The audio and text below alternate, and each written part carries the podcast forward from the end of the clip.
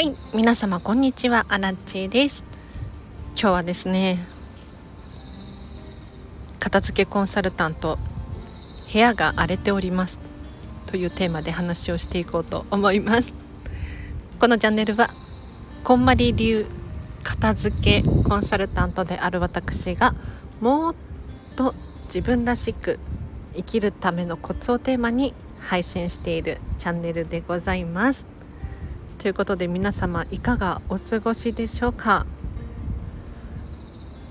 今日のテーマ部屋が荒れております。っていうことなんですけれど何を隠そう？私アラッチェハウスがですねもう散らかってるんですよ。で片付けコンサルタントなのにそんなんでいいの？って皆様思われるかもしれないんですが本当にその通りで良くないですよね。ただねただしやはり仕事だったりとか家事とか基本的に私たちって生きることに対して優先順位が高いじゃないですか。一方でお片付けっていうのはしなくても生きてはいけるんですよ。なのでねこんな私でもついつい食器洗うのとか洗濯物畳むのとか後回しになってしまうことが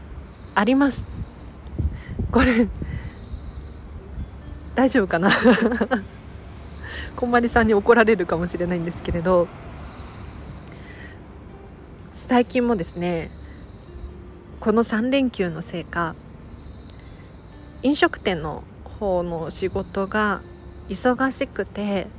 もう本当に夜中12時回ったくらいに家に帰ってくるんですよ。もうそうすると疲れるじゃないですか。もう何にもしたくなくてこの間なんかね気が付いたら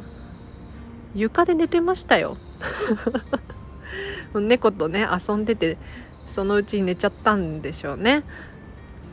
パッと目が覚めたら夜中の夜中っていうか朝の4時くらいで少し日が昇ってきてるようなそんな感じだったんですがやはりこう仕事仕事ってなってくるとそりゃ部屋荒れてきますよ。あとは体調を崩したりとかするすればやはり家事も回らなくなるので荒れてきます。これは安心してください。当たり前のことです。でこんまりさんもね今お子様が3人いらっしゃるんですが見えないですよね。いるんですが3人子供がいるともうね片付けたそばから荒れてくるんですって。さすがにこんまりさんのね家だから私たちとはレベルが違うとは思うんですけれどそれでもね完璧に24時間365日お片付けが終わった状態をキープすることはできないんですよ。こんまりさんはねなんか悪意あるウェブ記事で片付けを諦めたとかってね書かれていましたが、まあ、確かにその通りで忙しい時期はもうねお片付けお片付けよりも命が最優先なんですって。だからお子様の命自分の命を最優先にすることでお片付けの手を少し抜く。でお子様が大きくなってきたらお片付けを頑張る。それでいいと思うんですよ。で私もお仕事忙しい時はもう洗濯物とかたまりにたまっちゃうことがあるんですがもうそういう時はもう諦めてですね休みの日とかちょっと自分がリラックスできた時に整えようかなという形にしております。なので皆様も忙しい時や体調が悪い時に無理して片付けなきゃとか頑張らなきゃとか思わなくていいです。それって精神状態が悪いのでもう疲れてるならとっとと手放してしまって 諦めてしまって朝起きた時にねすっきりしている可能性があるじゃないですか。そういう時に気持ちがポジティブな時にちょっとお片付けしようかなってやってみた方がスムーズに物事が進みますのでぜひぜひ今日は無理だなと思ったら何でもかんでも諦めちゃダメですよ。なんだけれどあのどうしても無理って思ったら手を抜いて家族に頼んでみたりとか外食してみたりとかそういうのも一つの手ですので、はい、24時間完璧にお片付けができている状態っていうのは誰でも難しいのでご安心ください。では今日は以上です。いかがでしたでしょうか？先週かな？私念願のディズニーシーのホテルミラコスタに1泊してきたんですよ。もう1週間経ったのか。なんかねあの時は本当にウキウキして楽しくってもう帰りたくないとかってね思ってニヤニヤしてたんですけれどもう今となっちゃ遠い昔の話ですよね。もう疲れた休みたい。そういえばミラコスタ行ったんだっけ？みたいな。そんな感じですよ。でミラコスタの話もね全然このチャンネルでできてないのがすごく悔しくてしたいんですよ。本当に素晴らしいお部屋だった。素晴らしいお部屋だったのと体験だったって言ったらいいのかな？あのねディズニーホテルあちょっと全然雑談なんですけれどディズニーホテルって正直高いですよ。で今の時期だと夏休みシーズンなので、まあ、8月よりかは抑えられていましたが私が泊まったのが3人で7万いくらとかのお部屋だったんですね。でこんな金額もう人生で初めてっていうレベルの金額なんですがディズニーのホテルに宿泊して高い金額を払うってどういうことなのかっていうとただ寝泊まりするだけではなくてそこでの思い出を買ってるんです。なのでお部屋が可愛いなとか外一歩出るだけでディズニーランドディズニーシーなわけですよ。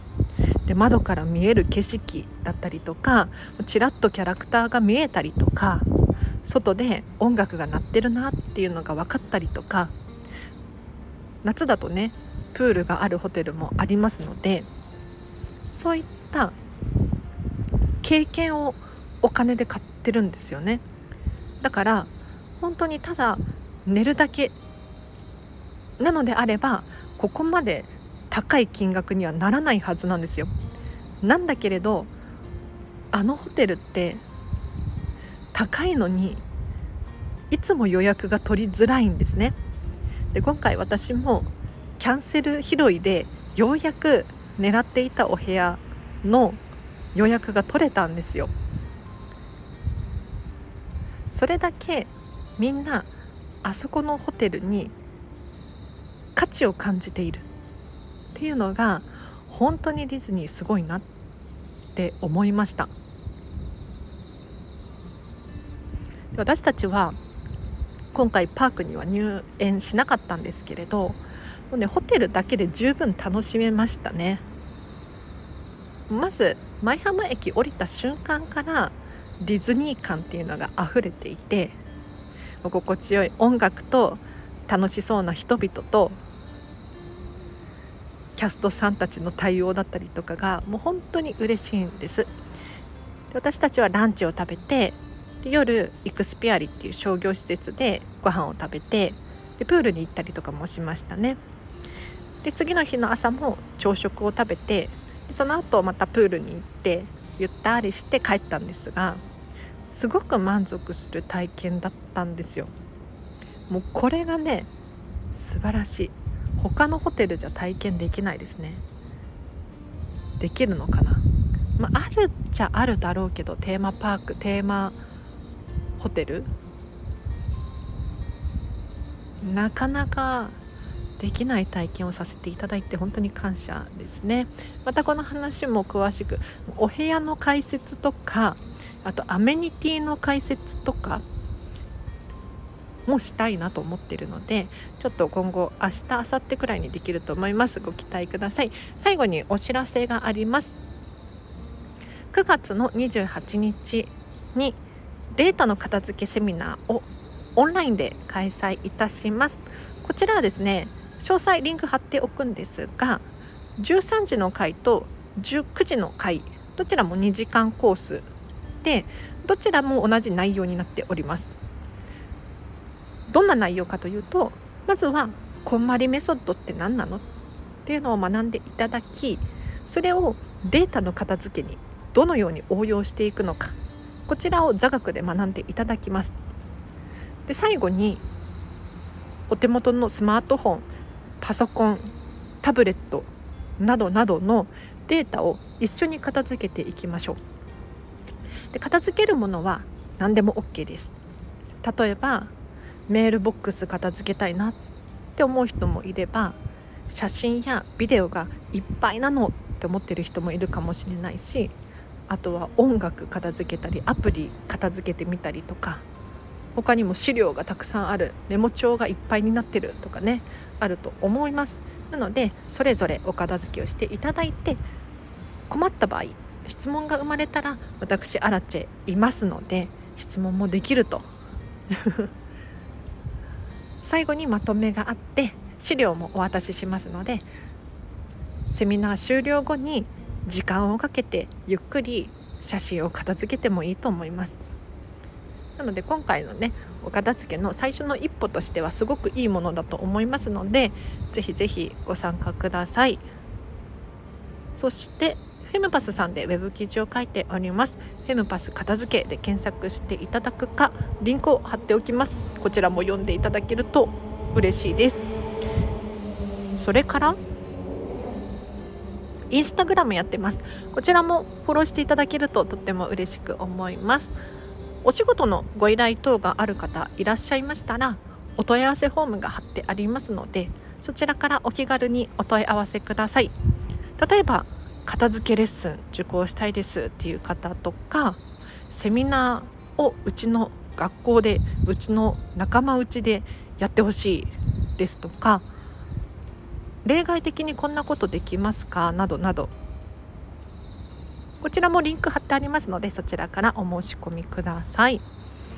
あともう一個ねなんか言おうと思ったんだけれど何だったっけ？そうだ。12月の頭に京都に行きたいんだけれど 京都付近で私の片付けレッスンやコーチングをリアルで受講したいっていう方いらっしゃいませんか？多分12月10日前後だったと思うんですけれどもしいらっしゃいましたら交通費いらないので片付けレッスン代もしくはコーチング代だけで私お家に伺いますからぜひぜひ気になる方いらっしゃったら教えてください。というのも毎年ね12月くらいにこんまり流片付けコンサルタントの総会があるんですよ。今年は株式会社 KMJ はこういう仕事をしましたとか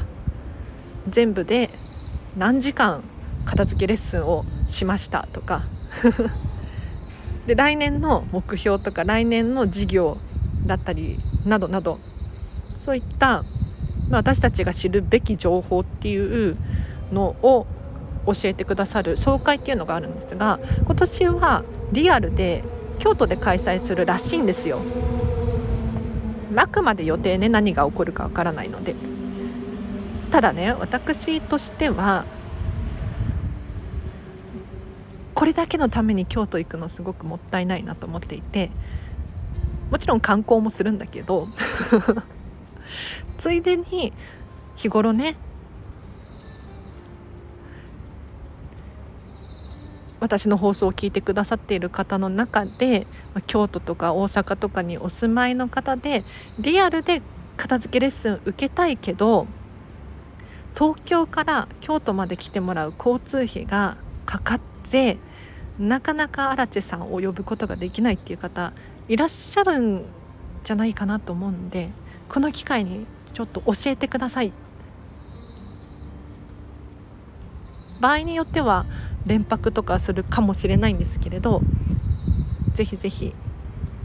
チャンスですので年末お片付けの時期だしちょうどいいかなと思います。こちらもレターコメントお問い合わせフォームなどから私に教えてください。では今日は以上です。皆様お聞きいただきありがとうございました。今日のこの後もハピネスを選んでお過ごしください。あらでした。バイバーイ。